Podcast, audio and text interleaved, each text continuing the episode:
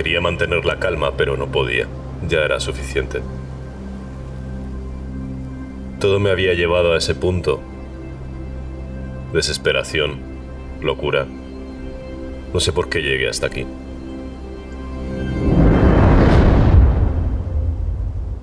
De mi mano cayó la carta ensangrentada. Entonces supe que no había vuelta atrás. No hay salvación.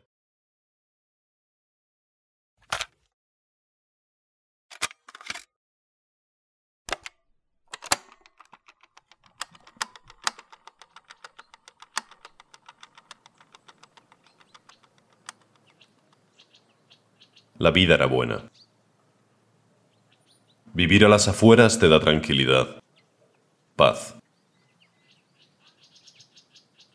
La gente del campo escucha, sonríe. No es necesario bajar al abismo cargado del metro en hora punta. No hay enfados por minutos perdidos. Paciencia. Recién había llegado hace un año a mi nueva casa. Más barata y más grande. Más luz por la ventana. Al principio me costó hacerme la idea, pero luego es cuestión de rutina. Como ir en bici. Las primeras caídas son parte del aprendizaje. Me vino bien salir del mundo civilizado. La suciedad comía cada centímetro de mi cuerpo. Mi cabeza se juntaban los agobios como los cables en un cajón. Las noches se hacían largas y los días demasiado cortos. Empatar un trabajo con otro sin llegar a fin de mes me estaba llevando al precipicio. Pero ahí estaba, por fin. Un día radiante, como si el sol golpease la ventana. Un ascenso, un trabajo mejor. Algo más de sueldo se traduce en algo más de tranquilidad. Los secretos se venden caros. Bastante caros. Y eso se nota. Pero siempre está el mismo problema. Contaminación. Maldita y sucia flotando por el aire. La contaminación es como una pobre y débil enemiga que te acompaña y te mira, te inunda, se mete entre los tejidos de tu piel, en la delgada línea de tu triste cuerpo, y te consume, te aniquila, te vence. Pero en estos lados todo es distinto. Al fin y al cabo, ese señor afeitado y bien vestido de las noticias dice que lo importante va bien. La salud va bien. Las guerras van mal. Los comercios van mal. Las empresas van bien. Esa tarde hacía sol, mucho sol. Volví a casa tranquilo, paseando por la acera desgastada de mi calle. Con una sonrisa en la cara. Una buena sonrisa.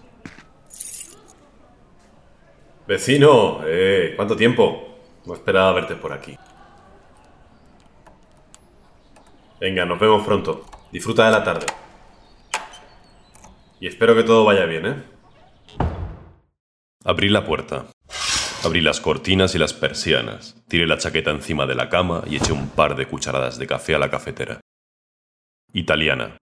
Por supuesto. Café bien cargado. Leche, azúcar y sol. La felicidad en un pack de oferta. Esa noche me fui a la cama con el trabajo bien hecho. Yogur para cenar y vestido de gala con mi pijama de felpa. Pesado y antiguo, pero abrigado. Dormir es un placer barato. Pero siempre me faltaba algo. La pastilla. La maldita pastilla. Llevaba ya meses con el puñetero tratamiento y no me terminaba de acostumbrar. El psiquiatra firmó depresión en su informe y poco me quedaba por hacer. Mi testamento. Era eso o caer al precipicio. Pero bueno, al menos me ayudaba a dormir mejor. Mis apuestas estaban en una noche tranquila. Pero las apuestas, a veces, fallan.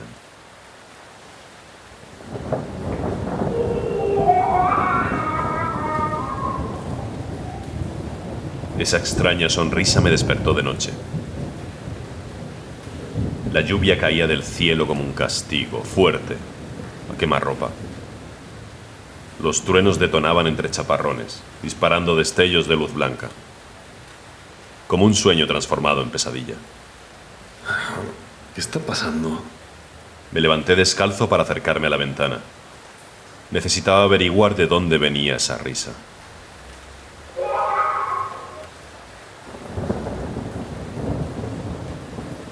La lámpara se quedó apagada. No era necesaria. Y entonces la vi a ella. Esa niña. Una niña de apenas ocho, nueve años, que me miraba desde el centro del infierno en la calle. Piel blanca, pelo rizado, risa inocente.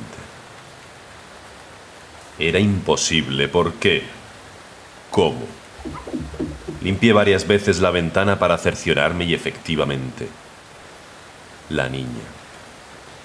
Hacía una noche de mil demonios y no eran horas para que esa pequeña estuviese ahí fuera.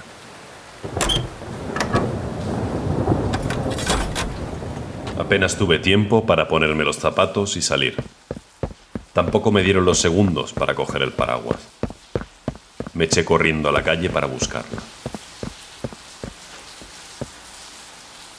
Llegué justo frente a la ventana de la habitación, en la calle. Y ahí estaba. Quieta, a unos diez metros de mí. Nos quedamos mirando por un instante. Dejó de reírse. Se dio la vuelta y empezó a correr. Como si el instinto se la llevase a rastras. Como si la noche la quisiese de vuelta. En cuanto me di cuenta, empecé a seguirla. Se dirigía directamente a un polígono industrial, sin luces a esas horas de la madrugada. No es lugar para niños, y menos en una noche como esa. La oscuridad nos empezó a rodear en cuanto dejamos atrás las farolas del pueblo. Poco a poco dejé de distinguir figuras y ya solo veía formas. Dos, muy en concreto. La forma de la niña, que no dejaba de alejarse de mí, y la de una nave industrial solitaria en medio de aquel polígono.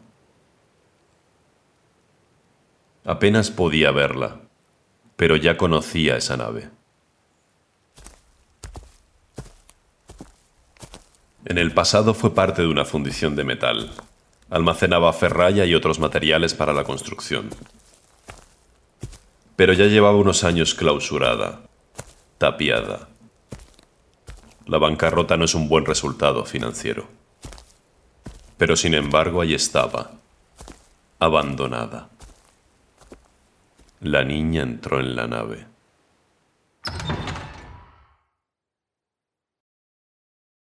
Conseguí llegar a la puerta. Y pude entrar en la nave. El olor a óxido y a húmedo inundaba el ambiente. Las barras de hierro, repartidas por el suelo, sobresalían como agujas en un costurero. Y a cada paso, la amenaza de acabar con una pierna atravesada aumentaba. Aquello era un vacío lleno de metal obsoleto. Pude ver cómo la niña se acercaba a una fosa abierta en medio de la oscuridad. y empezaba a bajar. Aquel agujero indistinguible penetraba en un espacio negro intenso. Teníamos que salir de ahí cuanto antes. Con las manos pude tantear una escalera. La única opción que me quedaba era bajar.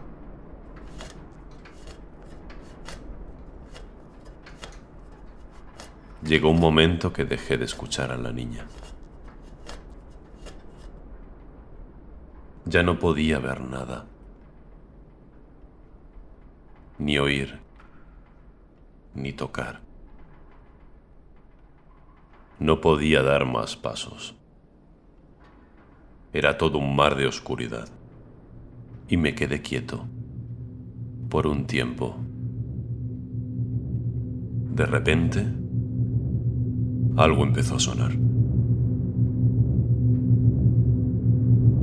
No, no, no, no, no, no, no, no.